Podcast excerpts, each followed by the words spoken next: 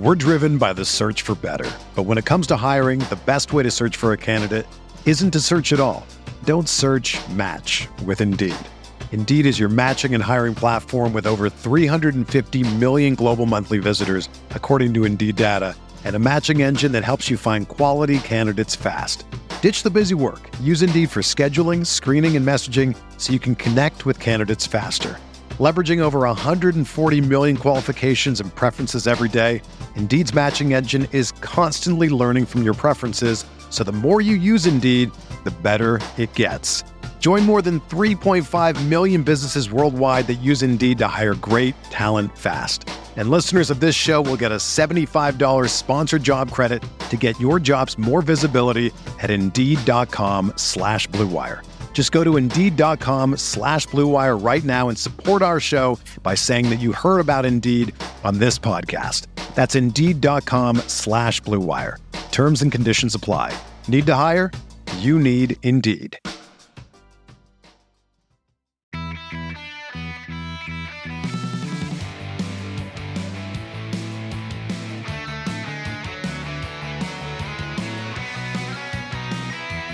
Welcome to episode 531 of the Barcelona podcast, brought to you by the Blue Wire Podcast Network. I'm Dan Hilton, and I do want to wish anyone here in the U.S. here a happy belated Thanksgiving.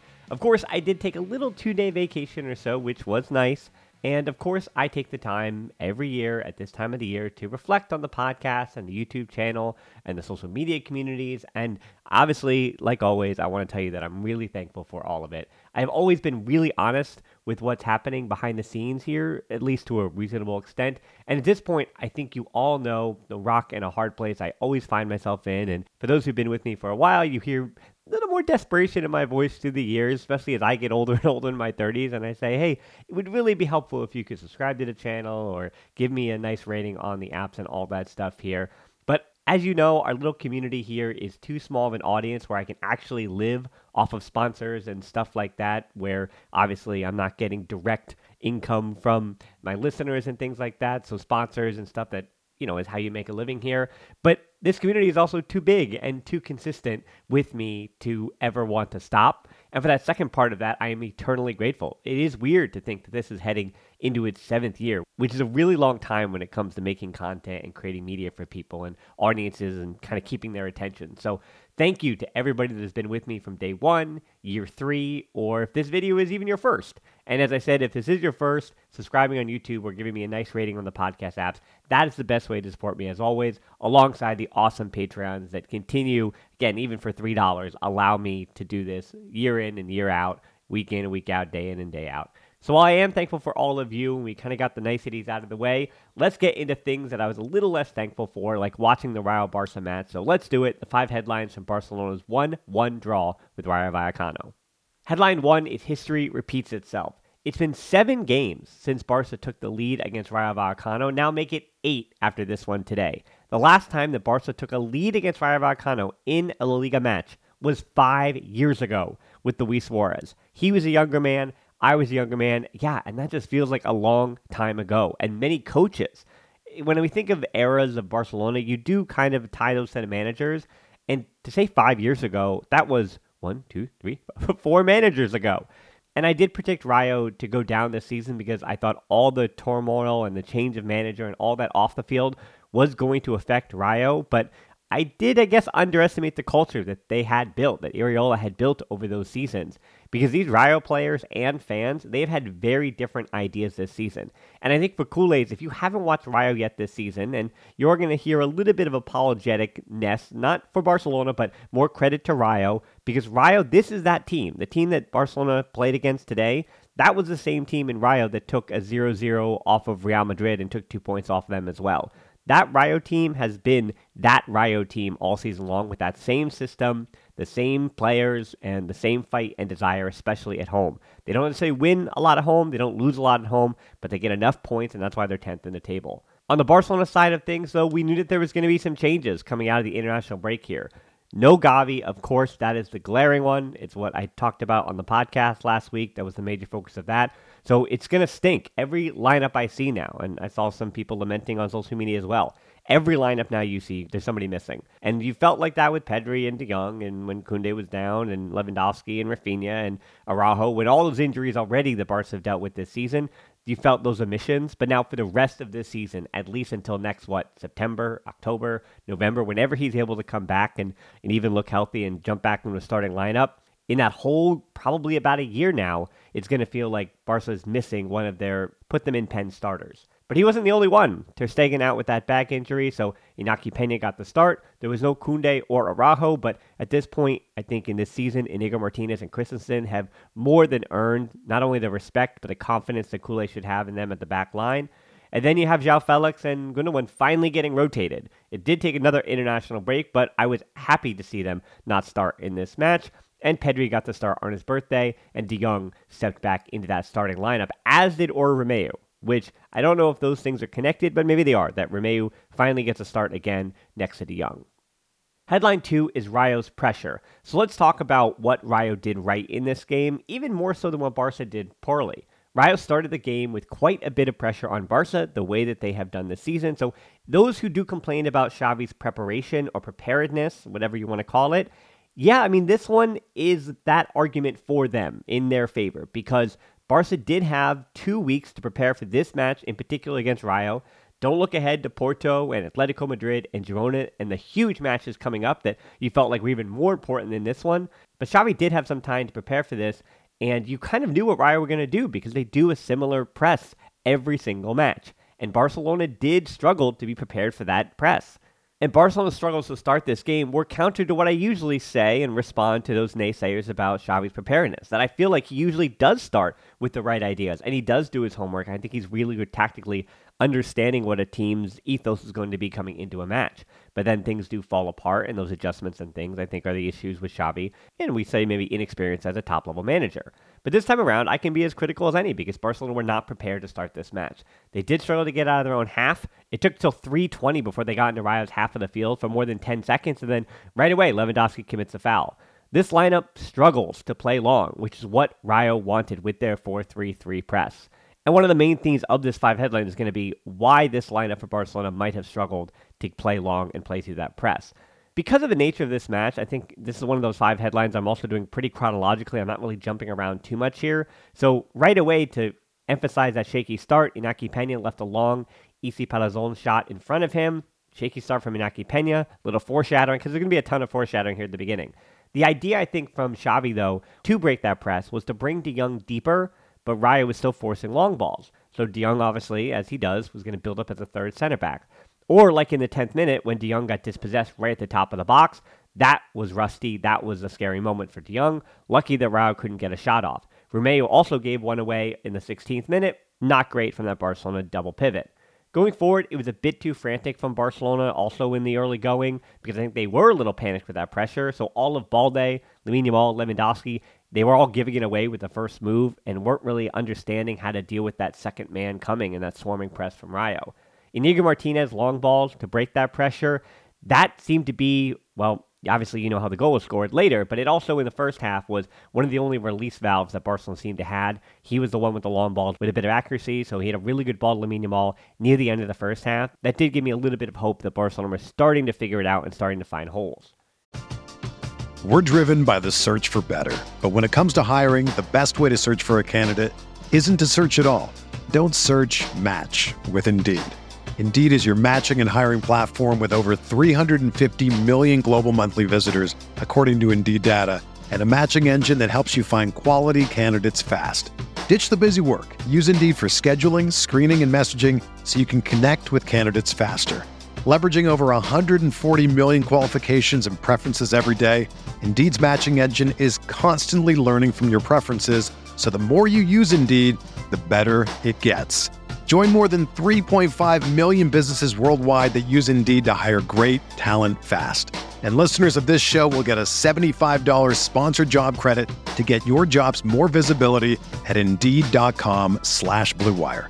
Just go to Indeed.com slash BlueWire right now and support our show by saying that you heard about Indeed on this podcast. That's Indeed.com slash BlueWire. Terms and conditions apply. Need to hire? You need Indeed. When you think of great duos, who do you think of? Jordan and Pippen or LeBron and Dwyane Wade. I mean, I talk about basketball a lot here on this podcast, but for the Barcelona version, there's Piqué and Puyol or Piqué and Mascherano, or the easy example of Xavi and Iniesta. And as you can hear from my voice, the perfect teammates aren't just professional athletes. It's cold season. I guess the flu and cold medicine, perfect teammates as well. But in this case, when it comes to growing your business, that's you and Shopify. Shopify is a global commerce platform that helps you sell at every stage of your business. Shopify helps you turn browsers into buyers with the internet's best converting checkout up to 36% better compared to other leading commerce platforms. To be honest, I've been doing this show long enough, and as I mentioned, it's cold and flu season. You hear it in my voice, especially during the holiday season. So, whenever it comes to this business, anything that I can set up and kind of have working in the background that I know and can trust is just plugging along without my attention, those are the things that I really value at this point. So when my brain is foggy and all I can do is manage to turn on the microphone, talk to the guest, or just talk to myself and get out a piece of content, everything else, having that all automated or working in the background, that's been important to keeping me sane. And that's the thing about something like Shopify. What I do love about Shopify is how no matter how big you want to grow, Shopify gives you everything you need to take control and take your business to the next level. So no matter how big or small, how good of a month or how bad of a month, things are just the same working in the background. Shopify powers 10% of all e-commerce in the US, and Shopify is the global force behind Allbirds, Rothy's, and Brooklinen, and millions of other entrepreneurs on every size across 175 countries. Plus, Shopify's extensive help resources are there to support your success every step of the way because businesses that grow grow with Shopify. Sign up for a $1 per month trial period at shopify.com slash tbpod, all lowercase. Go to shopify.com slash tbpod now to grow your business no matter what stage you're in. Shopify.com slash tbpod. Headline 3 is according to the Vallecas plan. Rayo did start to slow down a bit midway through the first half. It is difficult to press that hard for that long. We know that. And that is why Barcelona have done, even this season, when they're getting outplayed for 60, 70 minutes, they find ways to capture points because the other team does slow down a bit. And that press did turn into a less intense 4 4 2 that Barcelona more easily broke down. That's even in the first half. But that new formation allowed Rayo to drop that extra player into a lower medium block. So it looked like Barcelona were going to be on the front foot, and that's unfortunately where the goal did come in the 39th minute. So again, counterintuitive, where the minute Barcelona finally got some possession, finally looked like they were on the front foot because Rayo got a bit tired and had to change up their scheme just a little bit, and they were willing to play more on a full on counter as opposed to playing with a high press and trying to turn Barca over early. So that goal, 1 0 for Rayo, comes in the 39th minute. Isi gets fouled, free kick, it's cleared twice, but Unai Lopez on the third attempt curls a shot that beats Inaki Pena. This is a yikes from Inaki Pena for me. I, I really don't have much other blame to go around. Pena went down to his right on the second attempt, and a little bit of bad luck might be the only thing that saves Inaki Pena from a full on blame fest.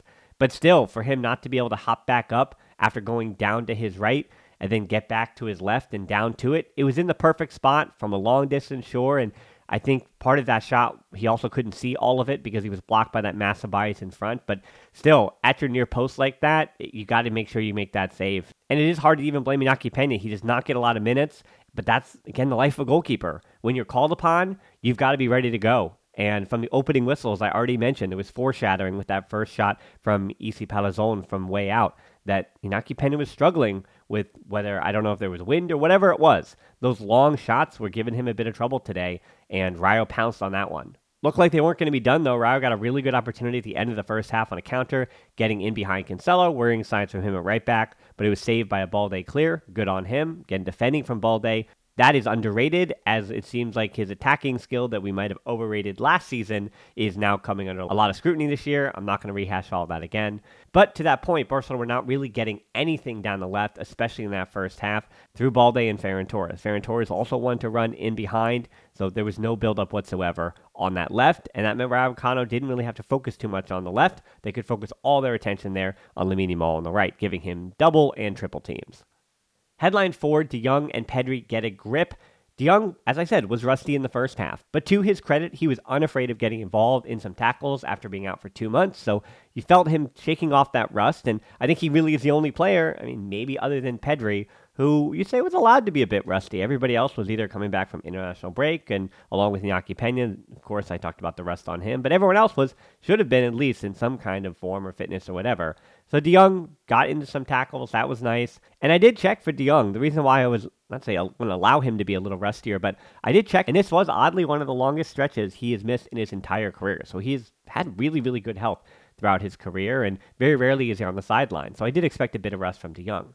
But some changes need to be made. He found the game in the first half, finally, as I said, late, even though Real got their goal. But then for the second half, Barcelona were greatly improved. And I think one of those reasons is that while Rayo Vallecano were kind of forcing Barcelona to play narrow. They said, hey, play narrow. We're going to throw out bodies horizontally more even than vertically, and we're going to be in this block, and you're going to have to break us down.